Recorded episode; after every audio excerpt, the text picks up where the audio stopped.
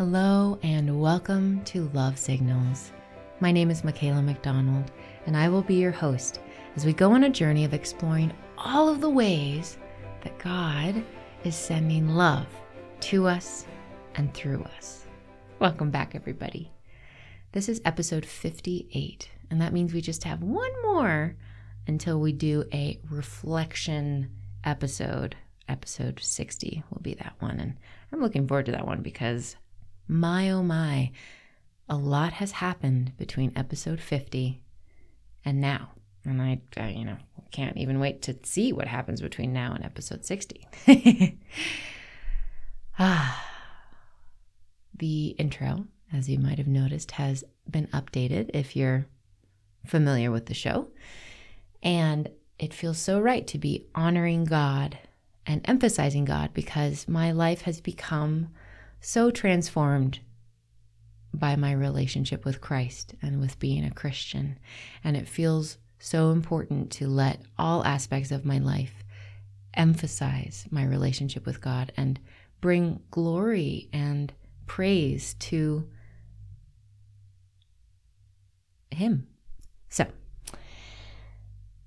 today is the 4th of July. And here in America, that means it's Independence Day. This is a really profound day when it comes to our country. And I actually have been so busy with other life logistics and plans and ideas that I haven't really spent a lot of time reflecting on the national joy of this day.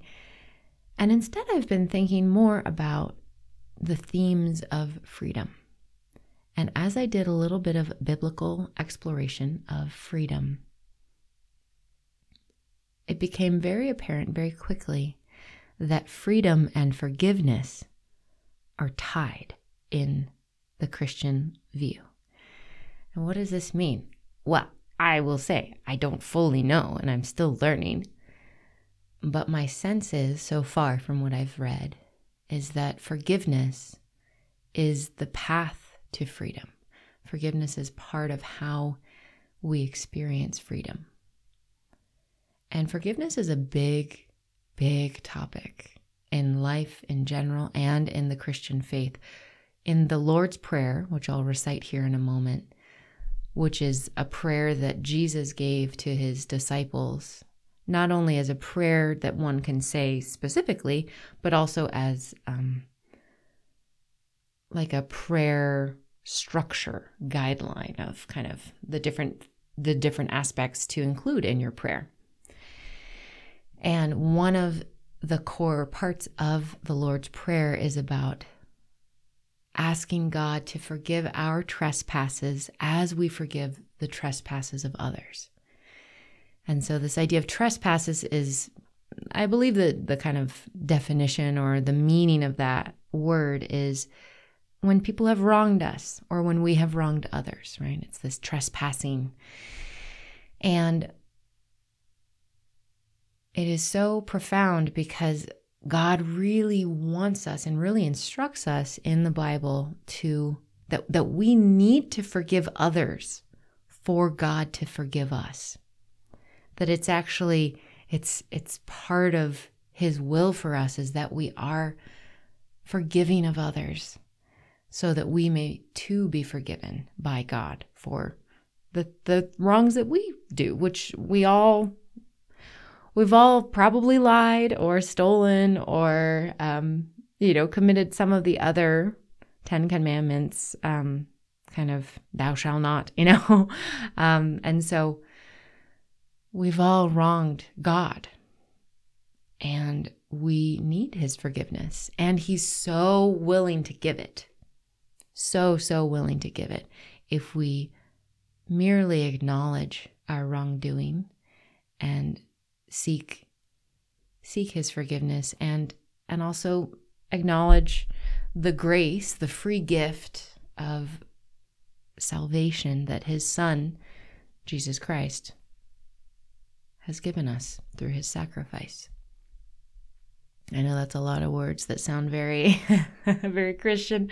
There's very specific language that this this faith requires in a way. And I, I've, I think part of why I've been emphasizing using the specific words that are scripturally correct and scripturally used is because I don't want to water down the word of God. I don't want to water down the gospel because I care about whoever's listening. I care about your soul and I care about you understanding the truth that the only way to the Father is through the Son, as Jesus said. And he describes himself in another passage as I, I am the gate.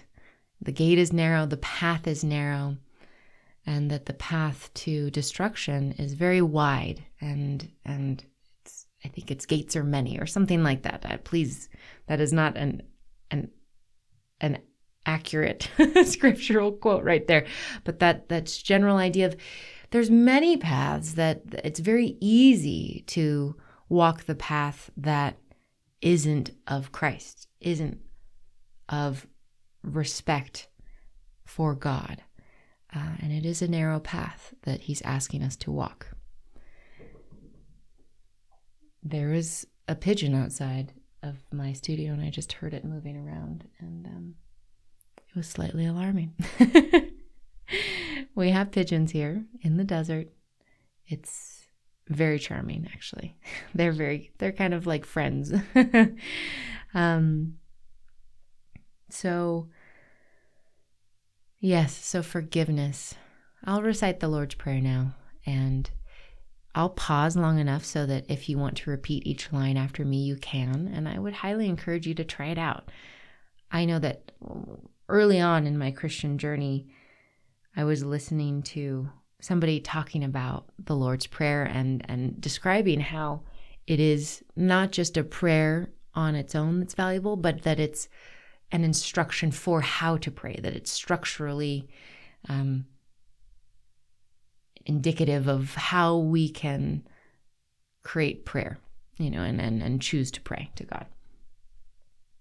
And he asked the audience to recite the prayer with him in a repeat after me fashion.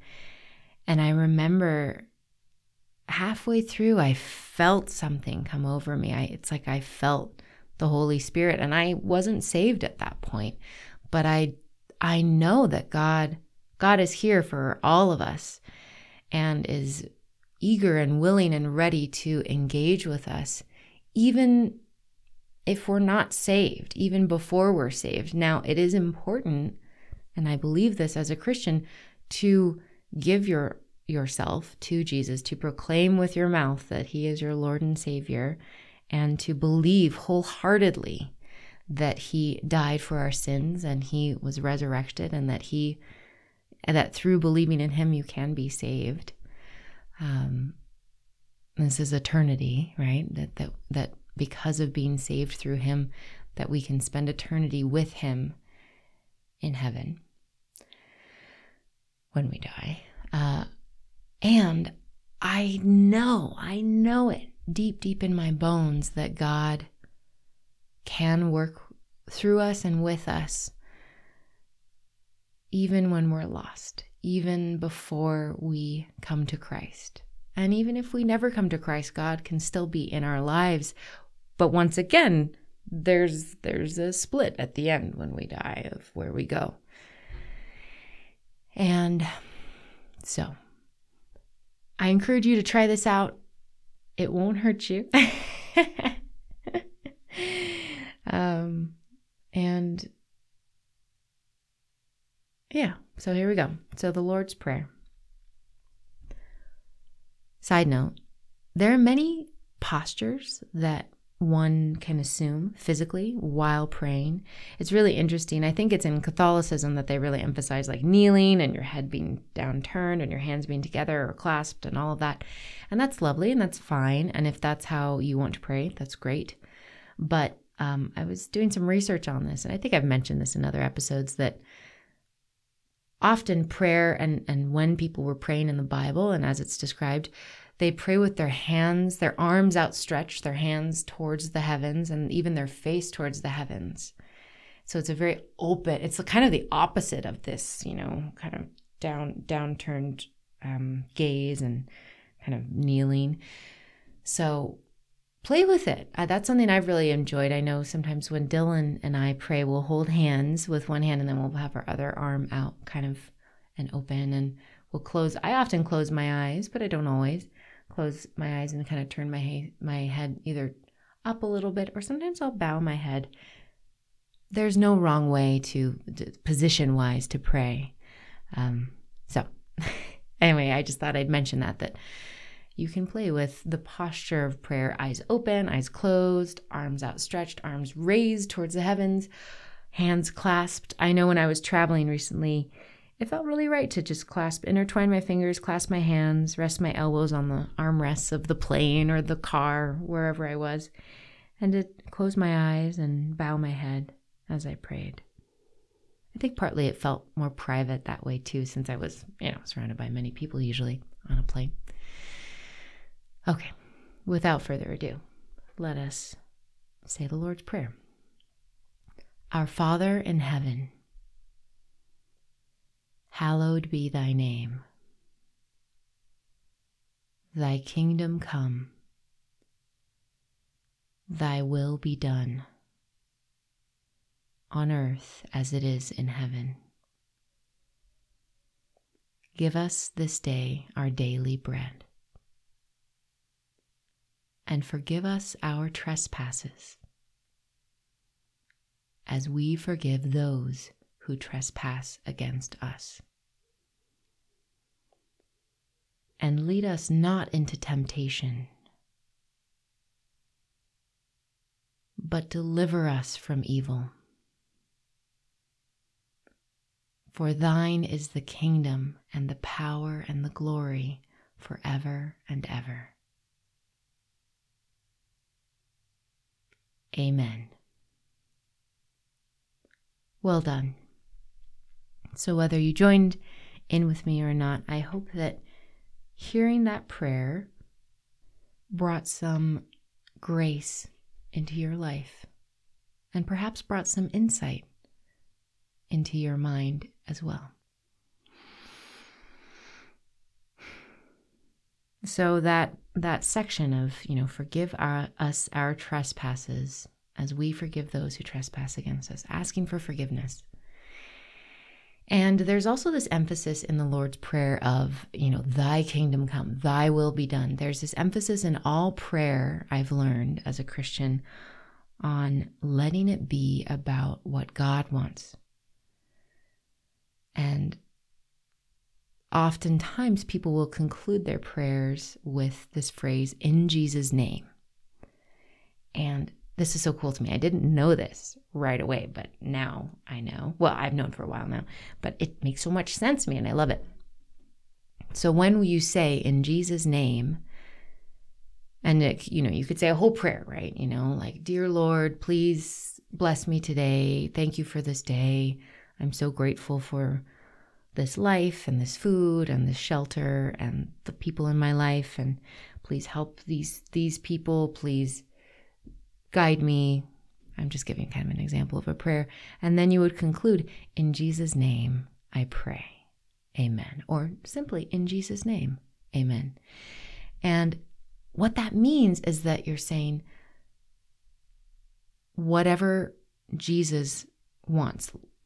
Like yes, I have this prayer. Yes, I have these ideas of what I'd like help with and and how I need support, how I need you, God. But ultimately, I trust you so much, God, that I want to do what you will for me. Please, Jesus Christ, please guide the outcome Please guide the entire process. If it's not of your will, I don't want it.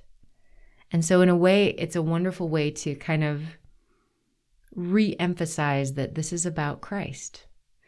And it's also a wonderful way to insulate ourselves from our own human fallibility. We may think we need something, and God may know in all his infinite wisdom that that's not what we need. That's not what we need, or even what the ripple effect of, of what the community or the world needs.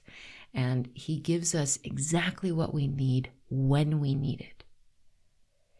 This idea, too, of the daily bread, I feel like this ties into this well.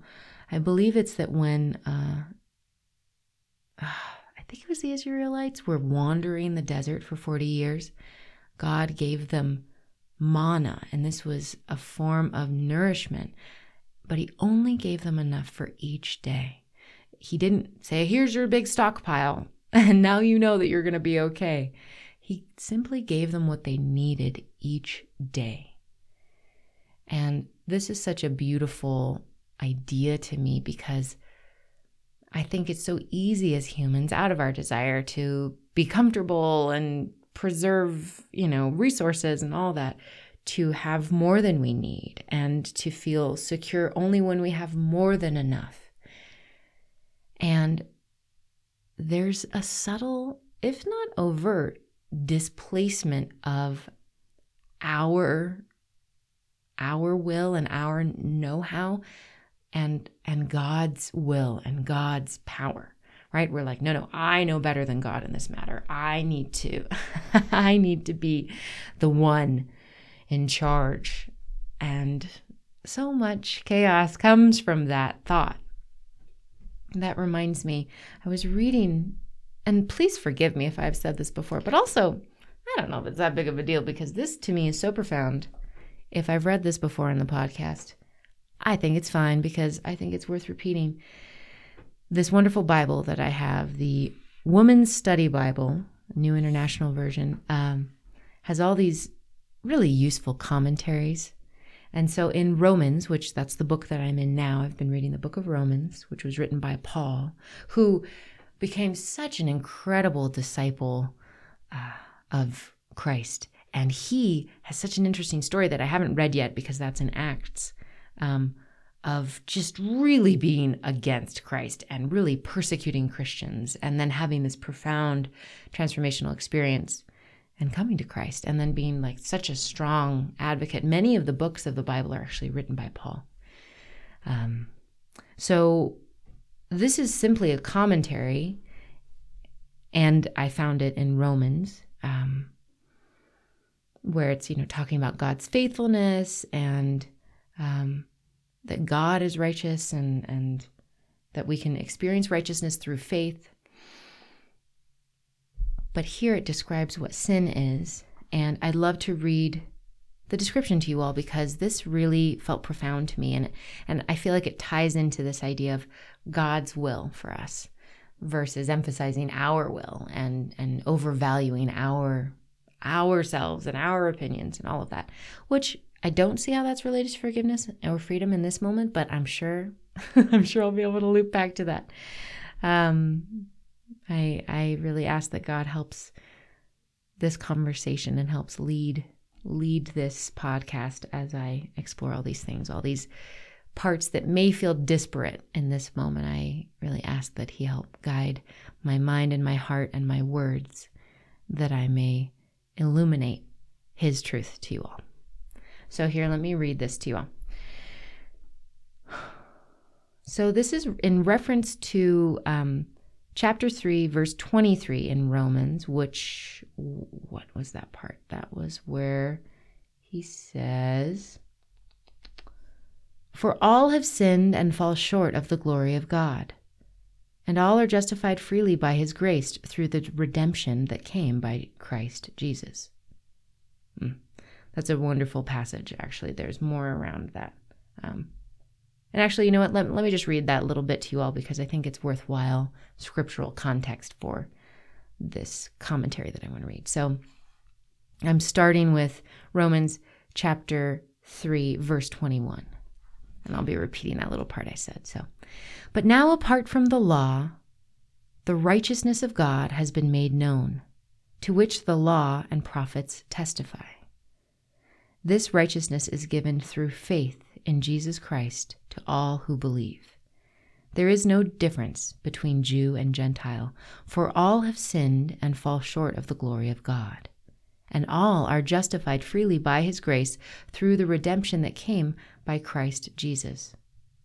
God presented Christ as a sacrifice of atonement through the shedding of his blood to be received by faith. He did this to demonstrate his righteousness because in forbearance he had left the sins committed beforehand unpunished. He did it to demonstrate his righteousness at the present time so as to be just and the one who justifies those who have faith in Jesus. So, one important thing to note that I've really been learning a lot about is that the Jewish faith, especially in this time, but I, I believe this is still true, really emphasized the laws, the, the and and it was, and in a way, the laws, the laws of Moses, the law of you know the Jewish faith and how all these things, you know, you can't touch this and you can't eat that and you have to do this on this day and all it was very intricate. And a lot of the spiritual leaders that Christ was bumping up against and, and having issues with were Jewish leaders who were so worried about obeying the law that they ignored Christ and they weren't able to receive the message of God as it came through Christ. And part of this emphasis on the, the law was that they they were emphasizing that they get to they will be they will be able to please God and and win God's approval through their works, through their actions, not necessarily through their faith. And part of what Christianity emphasizes is that it's through our faith alone that we are redeemed and that we are saved rather than our acts. And many people who live in this day and age really emphasize no i'm a good person i i i'm kind and i'm caring and i do good things but christianity is very clear and very specific in naming that it's not the things that we do that that designate where we go after we die or that deliver us from damnation. Uh, that honestly, I actually haven't heard that word necessarily, but that's you know a good description of what one might experience if they don't go to heaven. But it's it's not our our actions, it's not what we do while we're here that determines that. It's our it's our faith and it's the giving of ourselves to Christ. And so that being said, there's all this stuff about how being Christian and part of turning yourself towards God is letting yourself be made anew and being born again through your faith in Christ and turning away from sin, turning away from so so in a way it's it's not that it has laws or rules, but there are ways to live in accordance with what God wants for us. And then there are ways to disobey that. And because and I'll speak personally because I have so much love for God and so much trust in God and His love. I feel so not only eager and willing to follow His His uh, commands for us, His rules for us, but I actually feel incredibly loved and incredibly cared for by the fact that He does outline, hey, this is this can lead to destruction. This can lead to chaos. Don't do it. Do this. Do this. Focus on this. And it's wonderful to have the text of the Bible because it gives us such great discernment. It empowers us to be discerning between what is godly and what is not, and what will bring greater light to our lives and what will bring darkness. And so, it's not that being a Christian means you can, oh, I have faith and that's all I need and I can sin willfully. I don't have a desire to do that. And that's the thing about being saved is that there's this transformation that occurs and the Holy Spirit lives in anyone who is saved, who is who has given themselves over to Christ and it's a transformative experience and I feel how it's guiding every aspect of my life, every thought, every emotion, every impulse. So, So that's the that's all those thoughts. Now I'm going to read the commentary. Uh, so this is about sin. It's talking about specifically the for all have sinned and fall short of the glory of God. So sin is um, from the Greek word hamartia or hamartia. I don't know how one pronounces that exactly, and it means to miss the mark, falls short of attaining God's standard. Sin falls short of attaining God's standard. Sin is often identified as deeds such as stealing, murder, adultery, or lying. However, a more fundamental attitude deep within the human heart underlies all sins and is expressed as I know better than God in this matter. This attitude led Eve to that first fatal disobedient act in the Garden of Eden. Adam had told her that God had forbidden the eating of the fruit, but when the fruit was presented to her as good, pleasant, and desirable, she allowed her own judgment to take precedence over the word directly from God. And she ate the forbidden fruit. God has not given us His word so we can make a reasoned evaluation of His judgment and decide whether or not we want to obey. He has given us His word because that word is truth and life, and we are to obey it without question and with unhesitating confidence. To follow our own judgments in disobedience of God's word is to put self in the place of God. No matter how innocent or noble the deed may seem. And this is where I really so the two parts that stand out to me about that actually before i say what i was going to say is um, you know it's this idea of this basic attitude of i know better than god in this matter. And this reminds me of something i've talked about a lot on the podcast of give it to god right? Don't don't focus on you and and rely too so much on i know best and i can figure it out. Oh i i i i i you know? Rely on god. Give it to god. And i feel like this names that so well of that tendency, that that fundamental attitude deep within the human heart that underlies all sins and is expressed as I know better than God in this matter. I can experience that even still to this day, right? And it's like, oh right, yeah, I'm human and and sin is part of what I've inherited as being human. And I can be redeemed through Christ.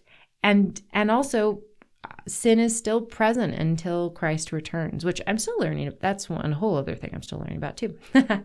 um, so letting ourselves rely on God, letting myself rely on God, I feel relief when I let myself rely on God. And that word has been coming up a lot for me lately relief, the deep relief that I feel in knowing what God wants for me by spending time with the Bible, by spending time in prayer, and by feeling so filled with the Holy Spirit. I think I just heard the first firework go off. That's pretty fun. We live out in the desert. I'm sure people will be putting some fireworks uh, up into the sky the other thing that stood out to me about this whole commentary was um, God has not given us His word so we can make a reasoned evaluation of His judgment and decide whether or not we want to obey. Because once again, that's that's it's emphasizing our know-how over God's. And I know this is where things can get really sticky and tricky and weird for people because there have been so many religious leaders, cult leaders, just dark, dark, darkness that has used that concept of do not question God as a way to manipulate their followers because they're placing themselves or some, you know, God or idol as a replacement for the one and true God, which is what the Bible talks about. The Bible talks about the one and true God. And so when we start to edit the gospel, when we start to make God into the flavor we want him to be in, that path leads to so much darkness and so much destruction.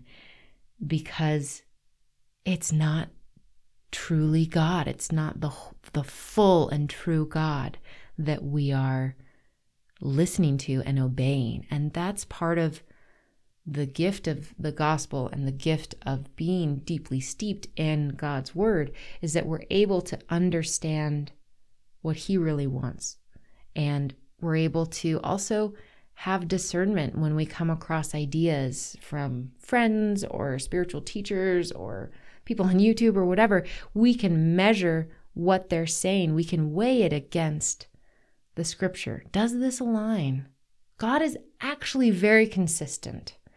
And I think one of the things, one of the ways that the enemy, so to speak, darkness, seeks to undermine God and seeks to capture more souls to bar them from experiencing salvation and redemption and getting to be in heaven is by confusing people, is by sowing seeds of doubt. I mean, that is literally what the serpent was doing with Eve.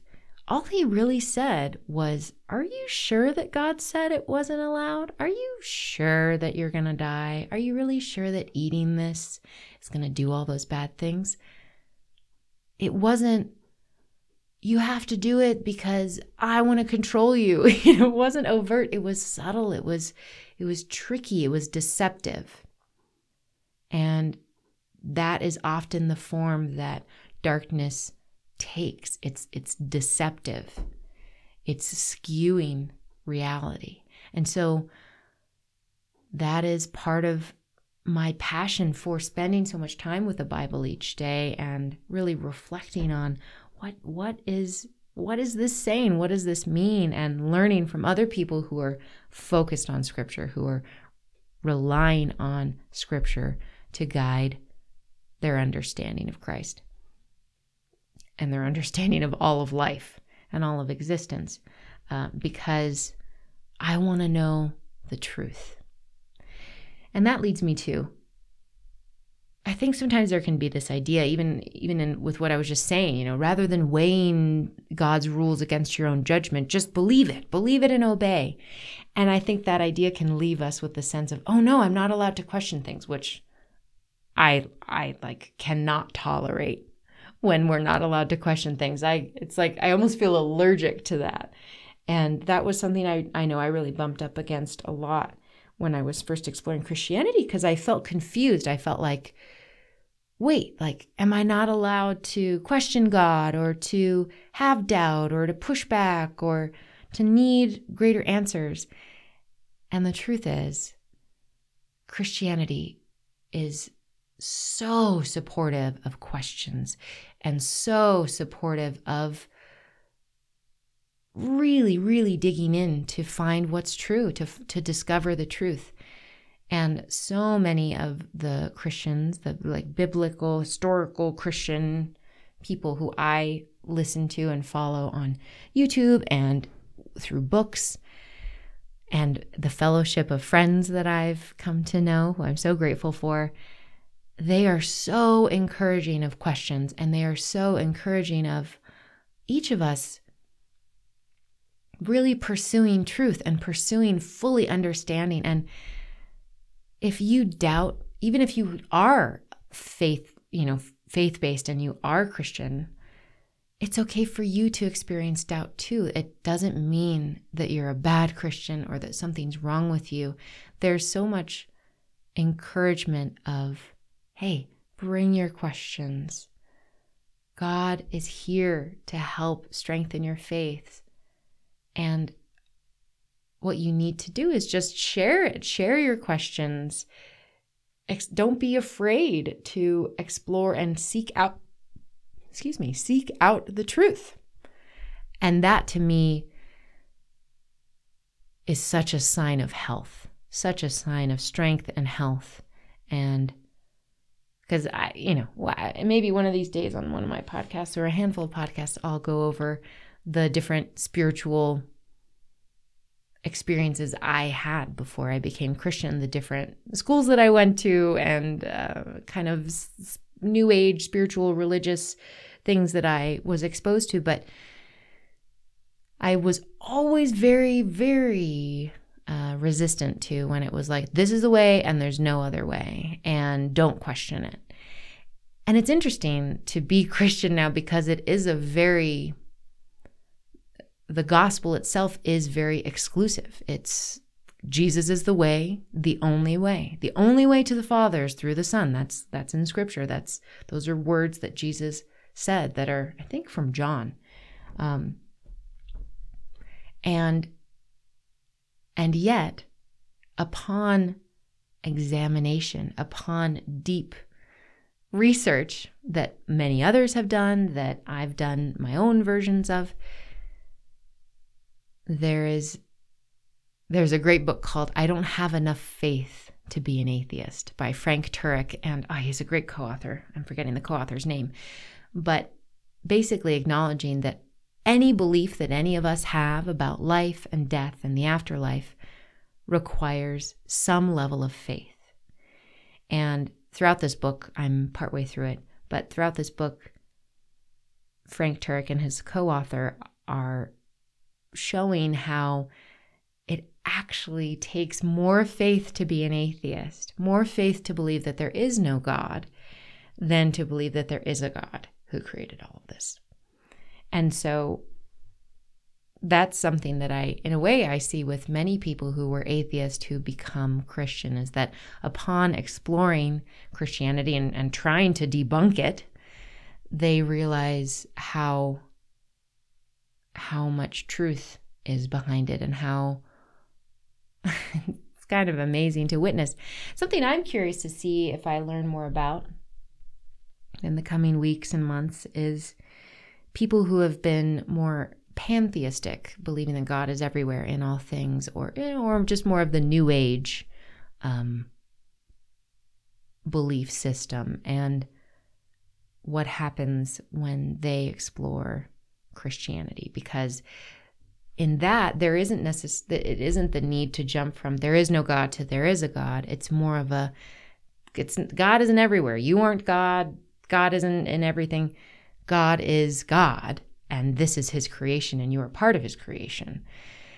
Uh, at least that's the Christian view, and uh, I'm curious to see what I learn from, like what what that transition looks like for people. And I know I'm, I have experienced that. I'm continuing to experience that, and um,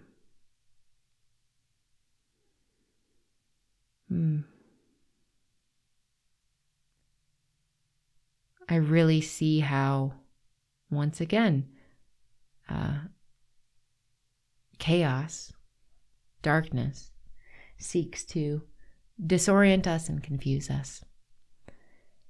And there is so much clarity and relief and light in Christ. And so to circle it back, I'm just going to bring up forgiveness and freedom and just see what see what I'm led to share. There's a beautiful piece of scripture from John chapter 8 verse 36 that says, "For if the Son sets you free, you will be free indeed."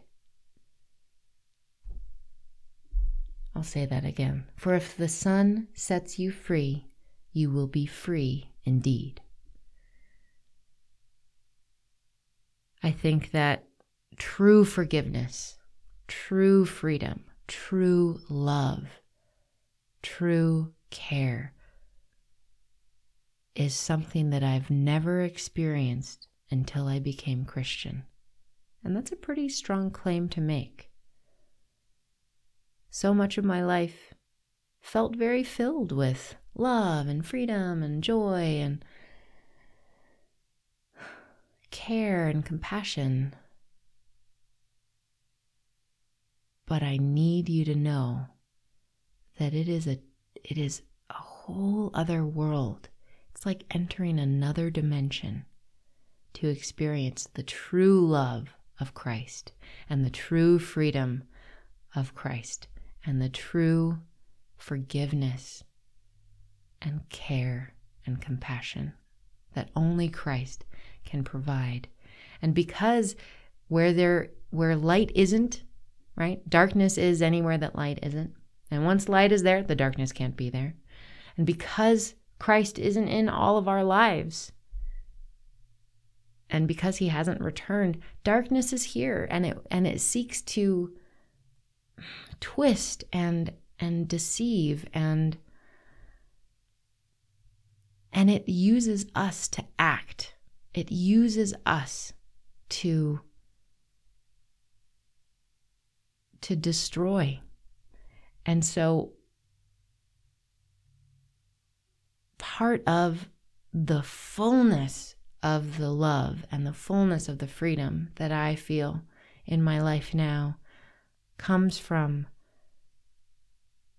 the banishing of that darkness because of Christ. And so I think it, it's, in a way, it's impossible for me to talk about freedom without acknowledging how it doesn't, it, it doesn't, I believe that, that, that true freedom can't exist without Christ. And that it's, it's a free gift, as is salvation. Christ is giving it to us freely. All we need to do is accept it. And